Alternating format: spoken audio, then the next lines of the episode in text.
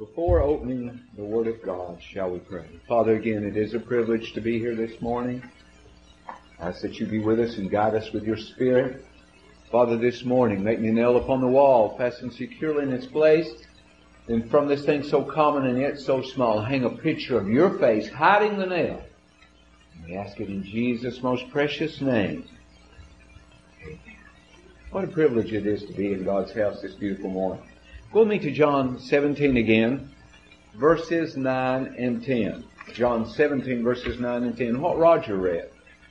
Verse John 17, 9 and 10. I pray for them. I pray not for the world. Here he's specifically praying for his own. He prays for his disciples. You know what? We're his disciples today. So he says he's praying for us. But for them which thou hast given me, for they're thine and all mine are thine, and thine are mine, and I am glorified in them. Mark those words and mark them very well. Jesus is praying to the Father. You sing, all mine is thine. Every, every one of these disciples are yours. And thine are mine. And yours is mine. And I'll be glorified in them. Has people been glorified? Has Jesus been glorified in us this week? Has people seen us and they glorify God by the way we act, by the way we talk, by the way we treat people, by the smile, by our kindness, by our dispositions, by the way we come across to people? When you shop or wherever you was at, you smile at the clerk because you know what? Those clerks have hard days and they meet some of the most rudest, obnoxious people around. Then they meet some of the most nicest people around. And they should go home that afternoon and say, you know what? I met the most wonderful lady. I met the most wonderful man. He came through the line. And even though we were slow, he was smiling. She was smiling. And they encouraged us and they thanked us and they appreciated us. Has God been glorified in us this week?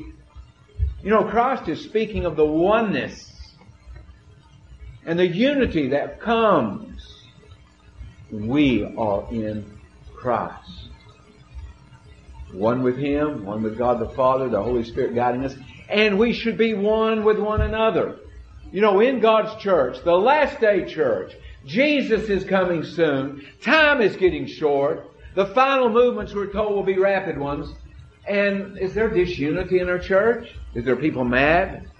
People on this side, people on that side, people over here, people staying out on it? We should have total unity in the church through this message. This is a beautiful message. As one Muslim friend told Bruce, he said, You have the most beautiful, perfect message that I've ever heard. So should we be united? Should we be one? It is that unity, the oneness, that makes Christ glorified in us. When they, when people on the outside see a church that's fighting and has disunion and disunity and non-functional and this member's mad at this one and they break up and they get in this group and this group and that, that's not glorifying God. That's glorifying Satan and Satan's having a field day with that. We need unity in our churches, in all churches today regardless of the denomination. There's good people in all churches, and we need to be praying for all churches. Now think about the serious matter it is for us to seek and pray for unity. This unity with believers in and through Christ is the great strength of His church.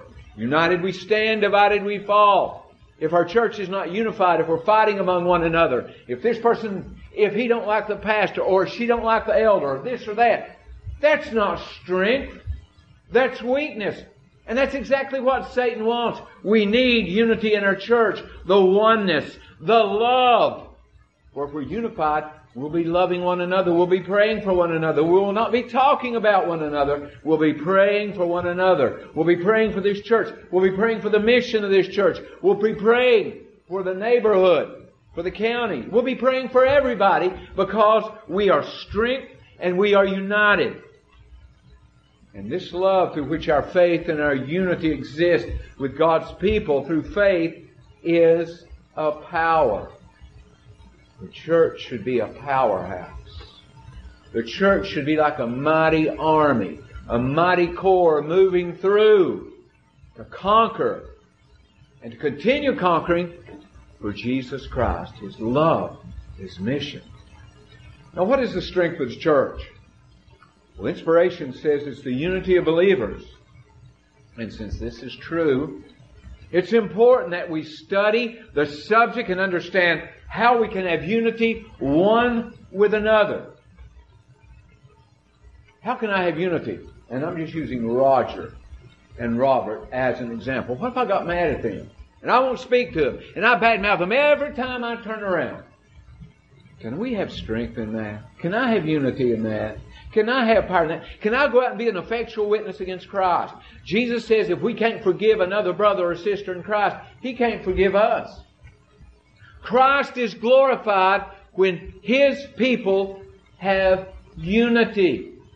And they'll know we are Christians by our love.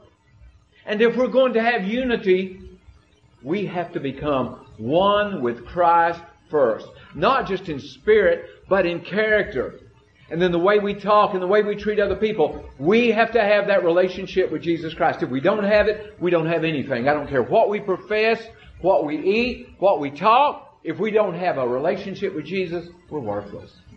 We don't have anything. To become one with the Messiah in character, we must, by His grace and His power, learn to keep His law for it is the transcript of his character. Now, we cannot keep the law to earn our salvation. Only Jesus Christ saves. Get that. First and foremost. Keeping the law will not save you.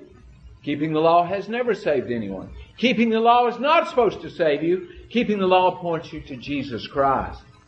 But Jesus says, if you love me, you will keep my commandments. Go with me to Psalm 1. In Psalm 1 it says that the righteous man meditates on God's law. Go with me to Psalm 1. Remember, it doesn't say it saves him. He meditates on it. Why? Because it's a transcript of God's character. Psalm 1, verses 2. Verse 2. Let's start with verse 1. Blessed is the man that walketh not in the counsel of the ungodly nor standeth in the way of sinners, nor sitteth in the seat of the scornful. Look at verse 2. But his delight, delight, his delight is in the law of the Lord, and in his law doth he meditate day and night. His delight. His delight.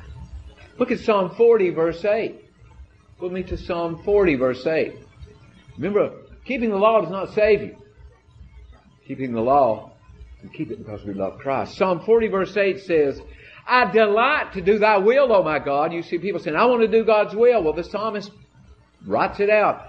I delight, there's that word delight, to do thy will, O my God. Yea, thy law is within my heart. The law and the gospel go hand in hand. But the work of Satan has been to separate them in the minds of humanity. And Satan has been very successful with many people, including those who profess to follow him. Many Christians ask if they love Jesus Christ would acknowledge yes with all their hearts, but if they love God's law, they're not under that old law. Jesus says, if you love me, you will keep my commandments. But remember that the Ten Commandments are a description of God's character. Go with me to John 15. John 15 verse 10. Look what it says here. John 15 verse 10. If ye keep my commandments, ye shall abide in my love. Even as I have kept my Father's commandment and abide in his love. Notice Jesus didn't say keeping the commandments will save you. He says, it's because I love God. And if you love Him, you'll keep the commandments just as I kept them. You know, I can look back through the centuries, thousands of years, and I can see many men and women, godly men and women, that have kept the commandments. Moses, Nehemiah, Ezra, David, all the way up. But head and shoulders above them all, I see Jesus Christ standing there. And Jesus is my example. And that is exactly why I'm here this morning. He said, if you love me, you will keep my commandments. The Ten Commandments represent Him and His character, His love. Becoming one with Christ, you result in unity. When we're all in harmony with the law, we'll be in harmony with one another. Because we'll love one another as Christ loves us. If there's any dissension and strife among us, then we're not keeping the commandments of God. You know, we need to examine our own life. You know, the Bible says examine yourself. It doesn't tell us to examine someone else or look at him or look at her. It tells us to examine our life and then we look into the law of liberty. We look into the Word. And am I in harmony with the Word of God? For time's sake, this morning, we'll study just one commandment. This one commandment. Just studying this one commandment should convince us that if we kept this one, no strife would exist in our homes, our churches, and in our lives. But remember, it's impossible to keep this commandment and not keep the others. For the commandment says if you break one, you break them all. And this commandment lays the foundation for the other nine. You know, from the very beginning, it's been God's purpose to overthrow. Uh, excuse me. From the very beginning, it's been Satan's purpose to overthrow and usurp God and His law. Satan's rebellion was primarily against the first commandment. Satan wanted to place himself above God and receive the worship which belonged to God alone. And in John 4:23, the Bible tells us that the Father seeks the worship of mankind, but Satan wants this worship. That's his prerogative. For only God deserves worship. And in order for us to learn what that means, to keep the first commandment, we must first understand the concept of worship. Many times when we think of worship, we think of the outward motions that come to mind. The bowing of the head, the closing of the eyes, the kneeling. It all comes to mind. But these are just the outward motions of respect or worship. They don't constitute true worship. God seeks only those who will worship Him in spirit and in what? Truth. And where do we get the truth from? It's not from me standing up here speaking. Truth comes from the Word. And if I'm not speaking the truth, have nothing to do with what I'm saying. Don't ever listen to me again. Complain to the elders and say, Steve House is not speaking truth. Don't let him in the pulpit again. We must speak truth because Jesus said, I'm the way, the what? Truth and the life. We need to have more than just outward motions. True worship is an action of the heart and the mind. You know, I found it helpful when trying to understand the meaning of a word to look at other words that have the same or similar meaning. One synonym for worship is the word respect.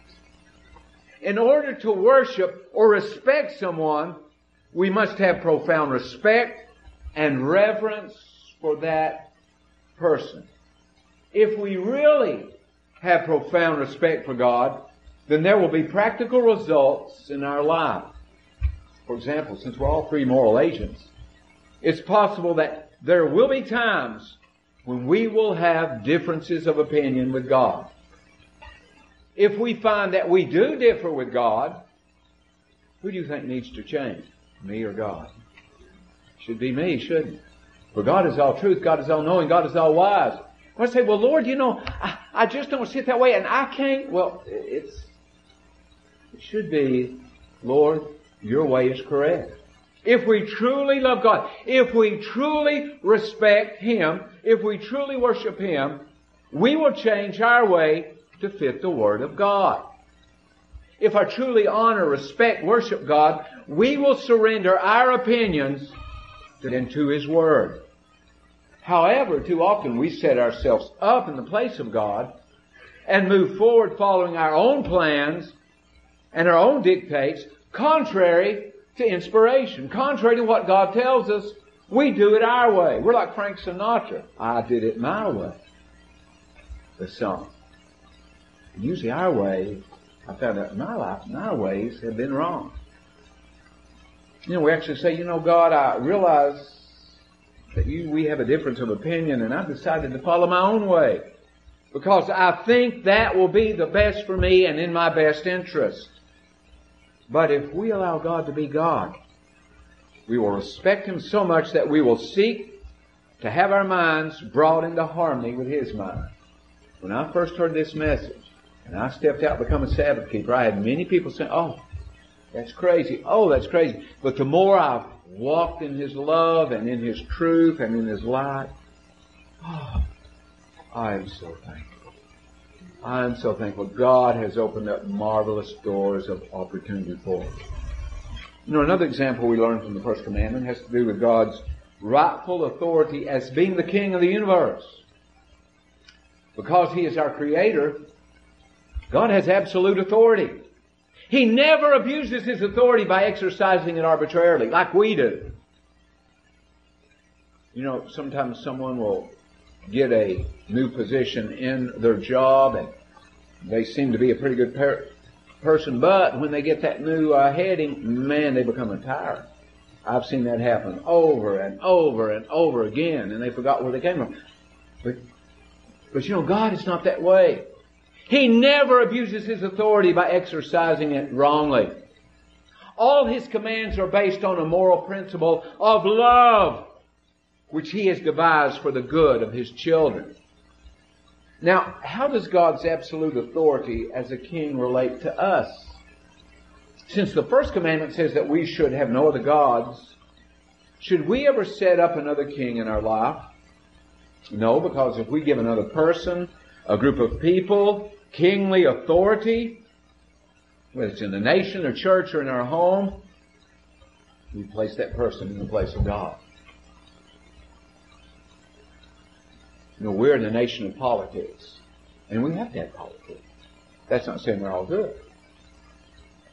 Politicians are usually the cause of our problems, and yet people clamor for them to solve our problems, and they're usually the cause of it in the first place.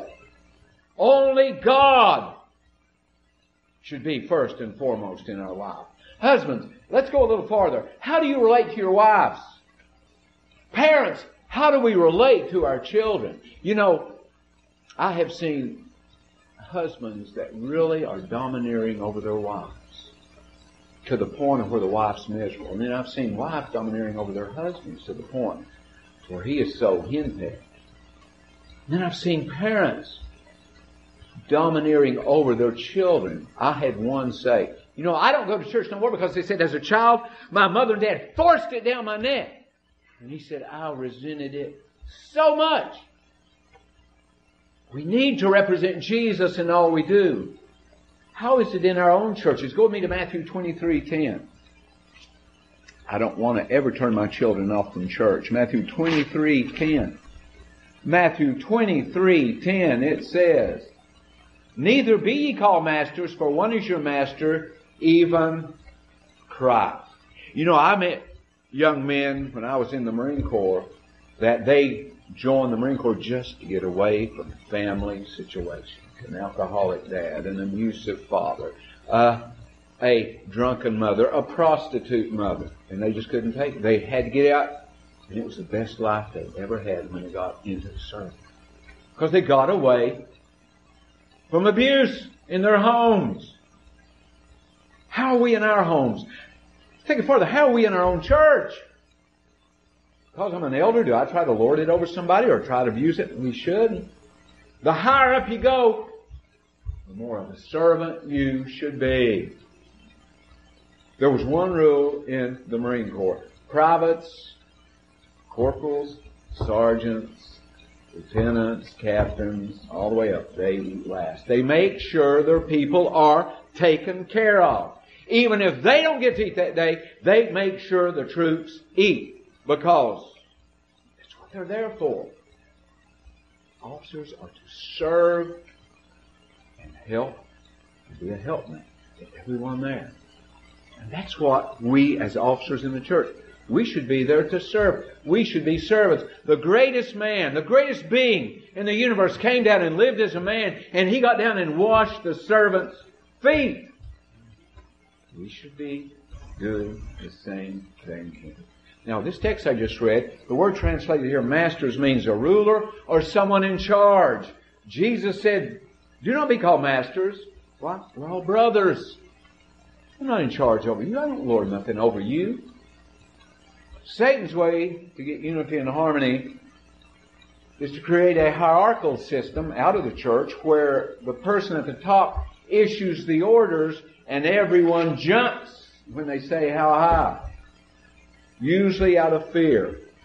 We need leaders, but we do not lead dictators. We need brothers and sisters in Christ. Now I'm not saying this is happening in, in the church here, but in entire Christendom it is. For example, look at the papacy. It's set up in a way as was the Jewish church in the time of Christ. And both achieved a type of unity that appeared to be effective. But a hierarchy can never bring about the true unity God wants His followers to have. Because if some get power, what's the old saying? Power corrupts and absolute power corrupts absolutely. We, we are all brothers and sisters in Christ. We all serve one another. Hierarchy can never bring about the true unity that God wants His followers to have. And also there's some ways that there's some things that God can do that you and I can't do simply because He's God. And one of these things is to judge the hearts and motives of individuals. Go with me to Matthew 7 verse 1 and 2. Look what Jesus said here. Matthew 7 verses 1 and 2. Judge not that ye be not judged. For with what judgment you judge, you shall be judged, and with what measure ye meet, it shall be measured to you again. Jesus forgive, forbids us to judge others. Who are we to judge? I don't know his heart. I don't know their motives. I don't know what they've been through. When I judge somebody, I'm setting myself up in Christ's seat because only Christ can judge and God can judge. And then I'm making myself a form of an antichrist. Unfortunately, how often do we try to take God's place and judge the motives of one another? An old pastor told me one time, he said, a church member came to him and said, Pastor, I drove by Kroger the other day and I saw one of our church members come out of church. I, I mean, come out of Kroger's on the Sabbath with bags of groceries. He said, now this is not to be. This is an officer in our church. And he said, just to satisfy him, I called up the man and said, I have had this. And he said, oh, yes. And he, he did see me. He said, I wish he had stopped and helped. He said, a family called and said they didn't have food, and I was going in and getting them food on the Sabbath day. He, he said, I, I wish the guy would have stopped and helped me. Then we could have got more. Don't judge anybody else's motives. If we've been around where people are gossiping, backbiting, you will notice a tremendous amount of judging or motives of hearts and characters takes place. Never judge someone else. Do we realize the moment that we judge someone else's moment, uh, motives, we are breaking the first commandment? There's no other one but God, He's the only one who can judge. The very first being to break God's law was Lucifer, the light bearer. This angelic being. And who did Lucifer try to set up in the place of God? Who am I in danger of setting up in the place of God? Self. We all know about dying to self, and you know, in my life, the worst enemy that I have is self. Self loves itself. Self loves me. Man, self wants to do everything for me. That's why we have to die to self each and every day of our lives. As we know that Jesus is coming soon, we need to die to self. The Bible and the Spirit of prophecy has much to say on this. If we do not die to self, we are allowing self to be set up in the place of God. And how much more then do we need the transforming power of Jesus in our lives? Or, or have we ever had our feelings hurt in church? When we get our feelings hurt, it shows that self is not dead in old Steve's house. If we dwell upon it. When feelings get hurt, there's sure to be trouble. Well, he's not going to say that to me. And I'm not going to let them talk like that way to me. When this trouble comes into the church, unity is being lost. And the church can no longer be a strong bastion in which there is strength. You only have to have one person who has had their feelings hurt to really tear up a church. You know, those saying one bad apple spoils the lot. A whole bunch. If it's left in there, continues to rot out and affect the others. We must put self aside. And if we're going to survive the shaking and be found standing with God's people in the end, we must first learn to keep the first commandment and die to self. Self can be our God no longer. Father in heaven, we thank you that you give us strong warnings about self. Self is my worst enemy. And please, Father, help us each day to die to self and put you first and have no other gods before us. For sometimes the greatest God we can put between us and you is self. Help us, Father, to be like you, to reverence you, to love you, to worship you in spirit and in truth. And Father, treat others as brothers and sisters in Christ, as a family, as family that's going to spend eternity together in the new earth. Help us to love one another. Help us to forgive one another. Help us, Father, to fall on our knees daily and give up self. To where Christ would be first and foremost in our life and we would see nothing but Jesus. Guide us with your Spirit. Bless this church. Bless each person that's here today. Help us to represent you, for you're coming soon. The signs of the time foretell it. Thank you for this hope that we have. And as always, we've asked it in the most precious, the most wonderful name of them all, the soon coming name of Jesus. Amen.